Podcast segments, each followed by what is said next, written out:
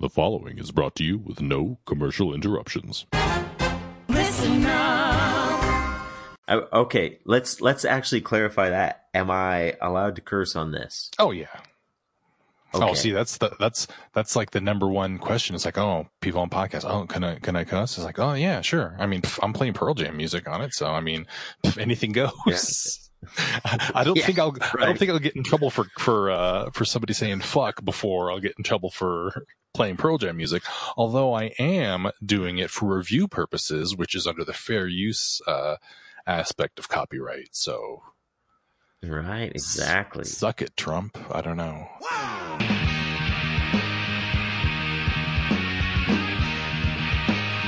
Welcome to season one, episode four of the Better Band podcast, hosted by Branden Palomo. An all encompassing trip through the Pearl Jam catalog. Each episode, my guest and I go track by track through every album, soundtrack, and single to discover why you simply can't find a better band.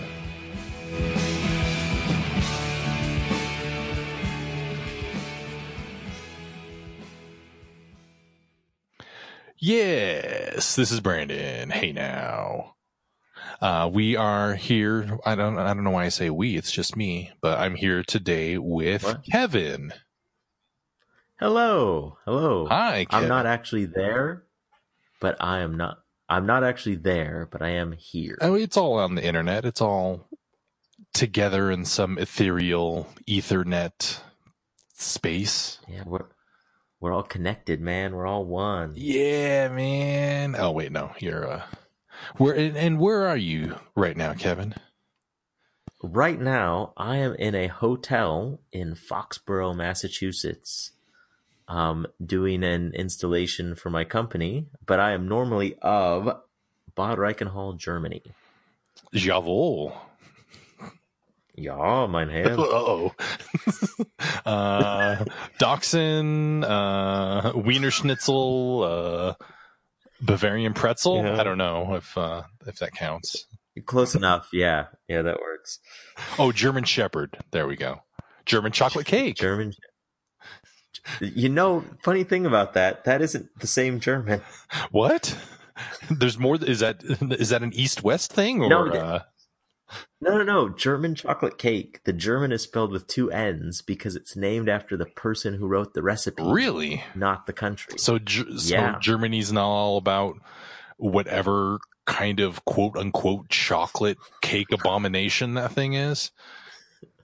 No, no, and in fact, Germans would probably send that straight to the gas chambers if they knew about it. Okay, we're editing that. No, I'm joking.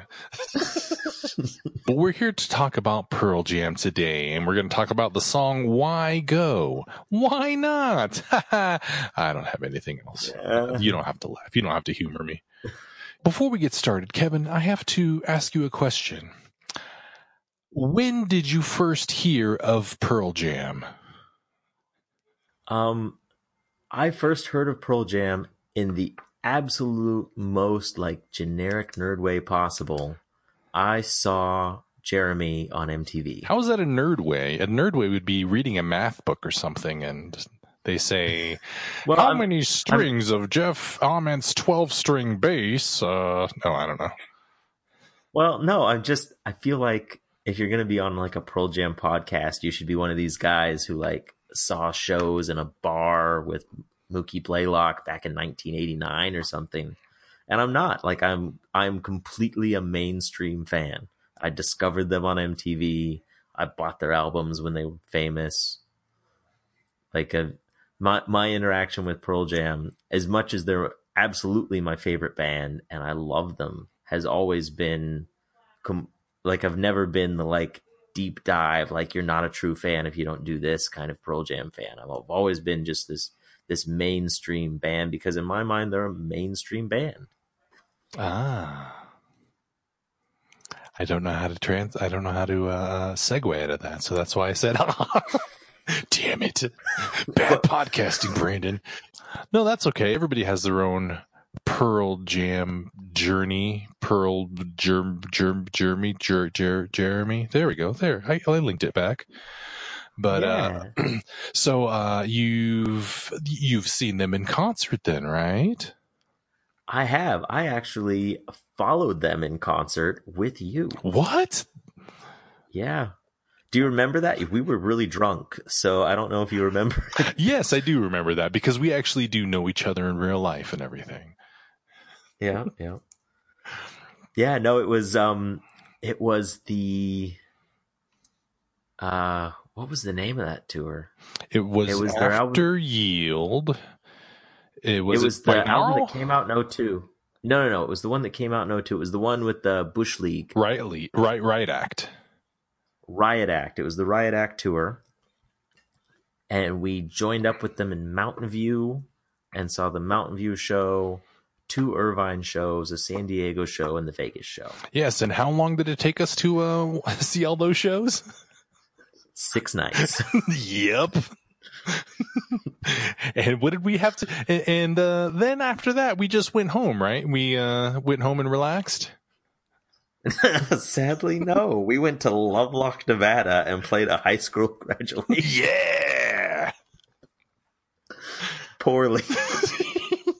we did pretty good. We did okay. yeah, okay. We did okay. Yeah, I'll give you that. We did okay. I mean, it's not like we were super badass like the time that we played against uh, some high school bands in a battle of the bands when we were adults. yeah. We owned those high schoolers. yeah. We should have bought some of them beer just to be fully bad influences. Giving them cigarettes. Yeah. Here you go, kids. This is what rock and roll's really about. Now we're going to go back and not touch any women. Yeah. Well, at least. And if I me, remember- though. And if I remember correctly, our guitar player um, threatened to sue that high school over our prize money. really? Yeah. Because we, we did talk about like whether we wanted to really win, right? Like afterwards, we are kind of like, ah, Yeah. you know what?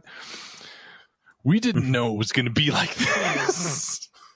Maybe Yeah. we should uh, just be like, uh, we we weren't really uh, uh, here to compete. We're just here to entertain. Right. Yeah, no, we we discussed that, but then other Brandon um yeah, he he sent them a threatening letter for our prize. Nothing in the rule says a dog can't play. So guess what?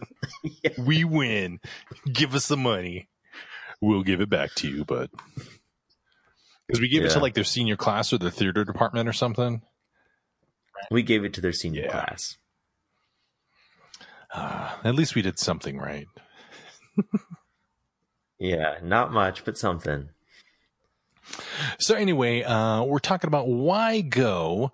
So why don't we listen to a little bit of that, Kevin? And Okay. um, some drums are going to play. What do you have to say about drums, Kevin? Um, well, in our great band, I was the drummer, and so drums are like my thing.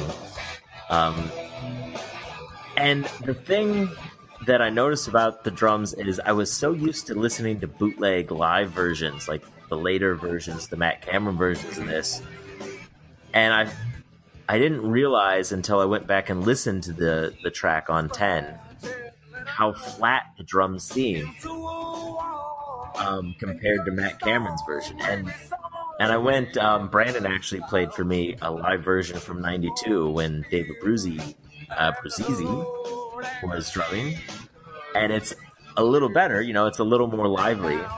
But just this Dave Krusen version. Not that Dave Krusen's a bad drummer, that he's taken a bad take on this, but the drums just are so flat, and it takes I feel like so much out of the song energy wise that you don't get when it's live. We did. Uh, I remember for this song. I remember the group that we would play with every once in a while, uh, Arch. They uh, they covered this song, and when they did it, I was just like, "Oh man, I wish we were good. I wish we could play a song like that. Yeah.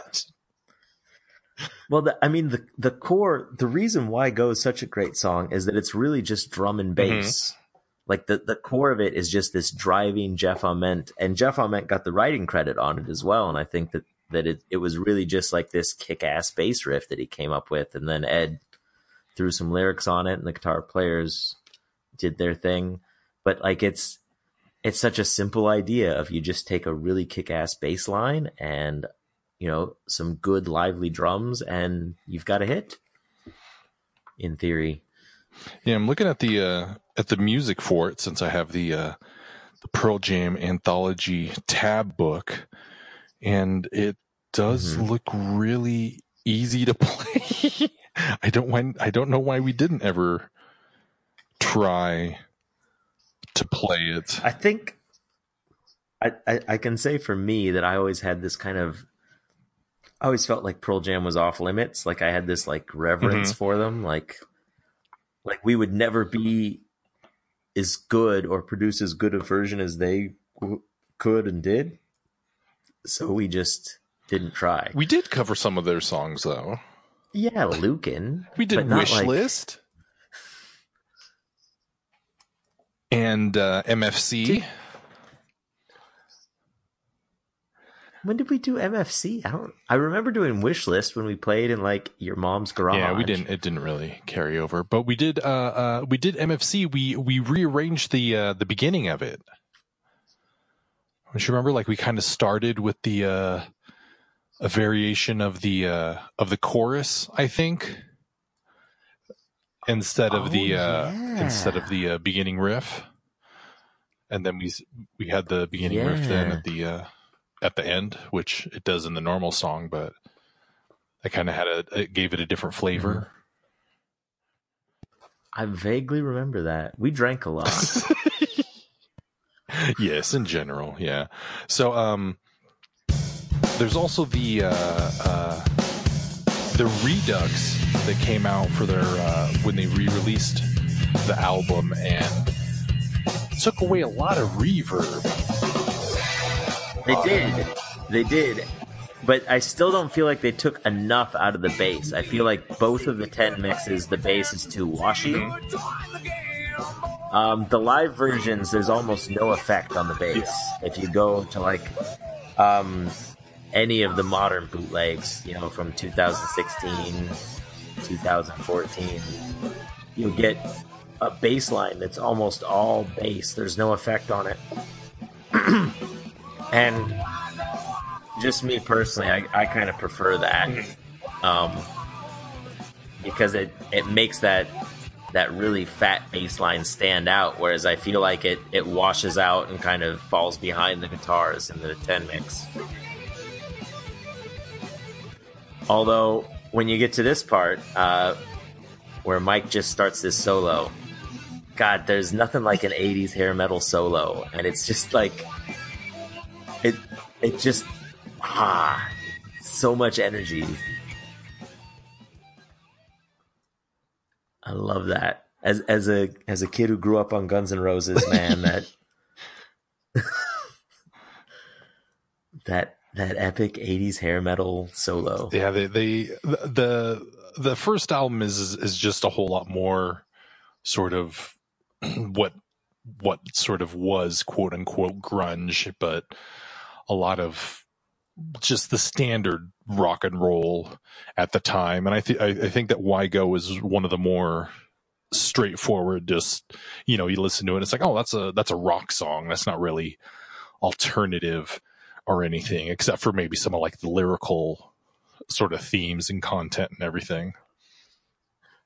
Yeah, and that was what I remember um in the in the 10 era as I was becoming a fan was the thing that that really when people talked about Pearl Jam being an alternative band, they weren't talking about you know the music because they were very much sort of fitting the form Mhm. and the genre. They were talking about the lyrics and Ed's delivery.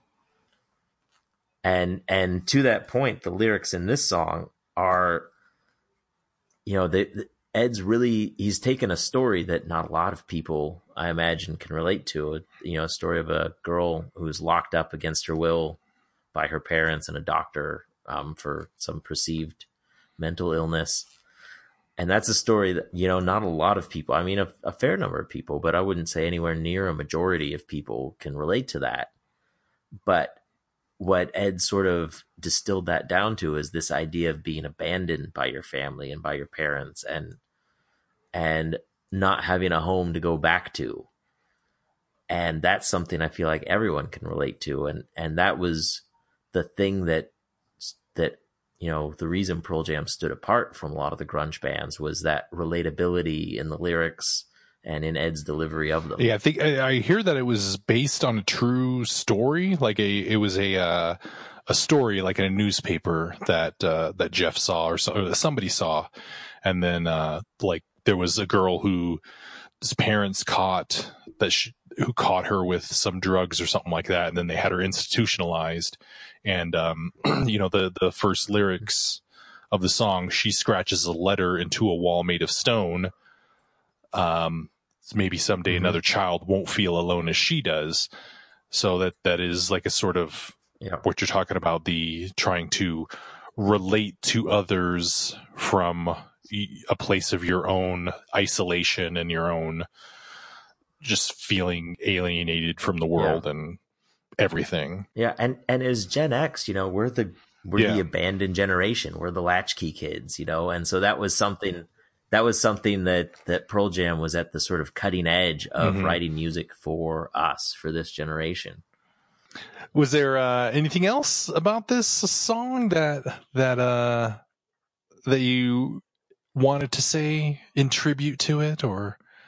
Um. Yeah. The the sing along chorus.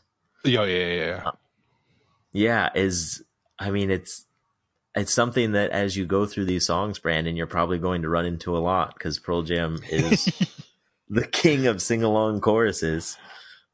Well, I think like any sort of song that has like a real chorus and like repeats and stuff like that. I mean, people are going to sing along to it. I, th- I think one of the things that that really springs up with the song is that when they play it live, you'll know that everybody just like just the beginning, just like yeah, yeah, yeah, yeah, yeah, yeah, yeah, yeah, just out of nowhere. That mm-hmm. you know they just start doing in concerts, and Eddie does that, and everybody just does it back, like yeah, and it just brings everybody together, and just a bunch yeah. of those random things, the rules that you have to do when you're seeing him in concerts, like when you're going to a Rocky Horror Picture Show and you got to throw around a toast and call somebody mm-hmm. a I don't know. I've never seen Rocky Horror Picture Show, but I just yeah, people, I've, I've never. People throw toast. That's I, all I know. I thought that was something with the room where you're supposed to bring a football or something. You throw, that... I think you, you, throw spoons. I know in the room. Yeah. And maybe you say hi, Mark. Are expensive. No, plastic spoons. Oh, okay, okay. Nobody's throwing around real silverware. That'll like cause some head injuries. Yeah. Yeah, no, there is there is definitely and it's it's universal. I saw Pearl Jam in Sydney back in 2014. They played Big Day Out and it was epic and every Pearl Jam show is different, but from an audience perspective it was exactly the same as seeing them in the US. Mm-hmm. Every everybody knew exactly the right callbacks. Everyone knew the songs. It was absolute I mean and it was in in the sense that Pearl Jam fans are a family or jamily, if you will. um, no, no. Okay, anyway. um, that it, it it was the same. It was the same experience. You know, you you got down there in the crowd, and you know it was like you've known these people all your life, and the only thing you had in common was Pearl Jam. Mm-hmm. So it was it was a cool thing. And I feel like songs like Why Go and that one, the relatability of the lyrics, and two, the the way they've crafted a song that people can sing back to them. Mm-hmm. You know, that they use the, the the simple lyrics in the chorus, not simple, but uh, a simile for simple that I can't think of and you haven't even been drinking. For shame. yet. Yeah, but I've, English is hardly my first language anymore, man. Give me a break. It's still your first language. It might not be your primary language. Okay, fair enough. Fair enough. Well, I think that about does it. How about how about you, Kev? Do you think that we that we did an okay job? Yeah, I think so. I think so. I think that um, I can't say enough good things about Jeff's bass groove in Mhm. this and about Mike's epic solo. Those are the two things I think at at the end of the day, if you wanted to to distill why go down to two things, those would be it. Agreed.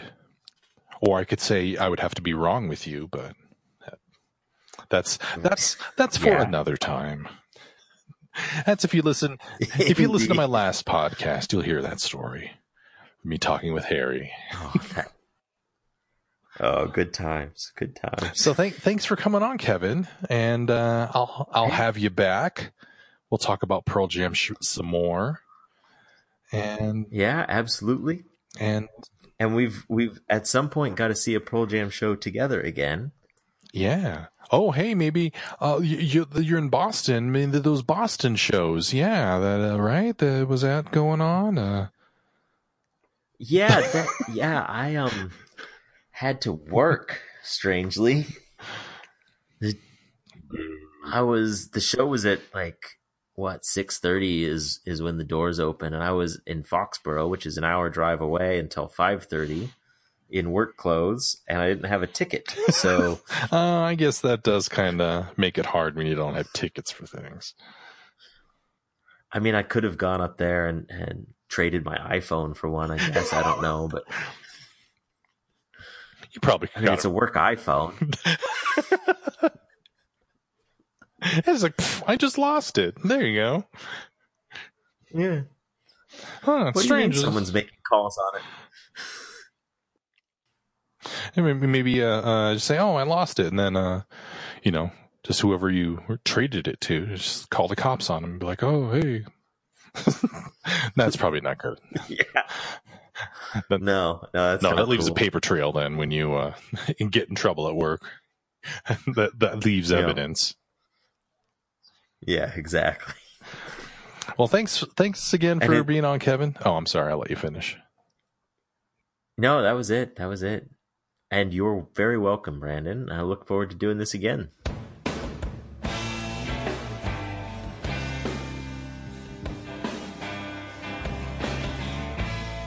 The Better Band podcast is produced by listenupreno.com and Branden Palomo and published using a Creative Commons Attribution Share Alike 4.0 license. Please visit creativecommons.org or email listenupreno at gmail.com for more details. All music played is owned by the respective publishers and copyright holders and is reproduced for review purposes only under fair use. You can subscribe to the Better Band podcast on Apple Podcasts, Google Play, or from shoutengine.com slash the Better Band podcast using your favorite podcast app. You can find us on Twitter and Instagram at ListenUpReno. I am on Twitter at BrandENP. And you can send your emails to betterbandpod at gmail.com and I'll read them on the season finale episode. Again, I'd like to thank my guest, Kevin Lessard, and as always, this is Branden saying being popular is the most important thing in the world.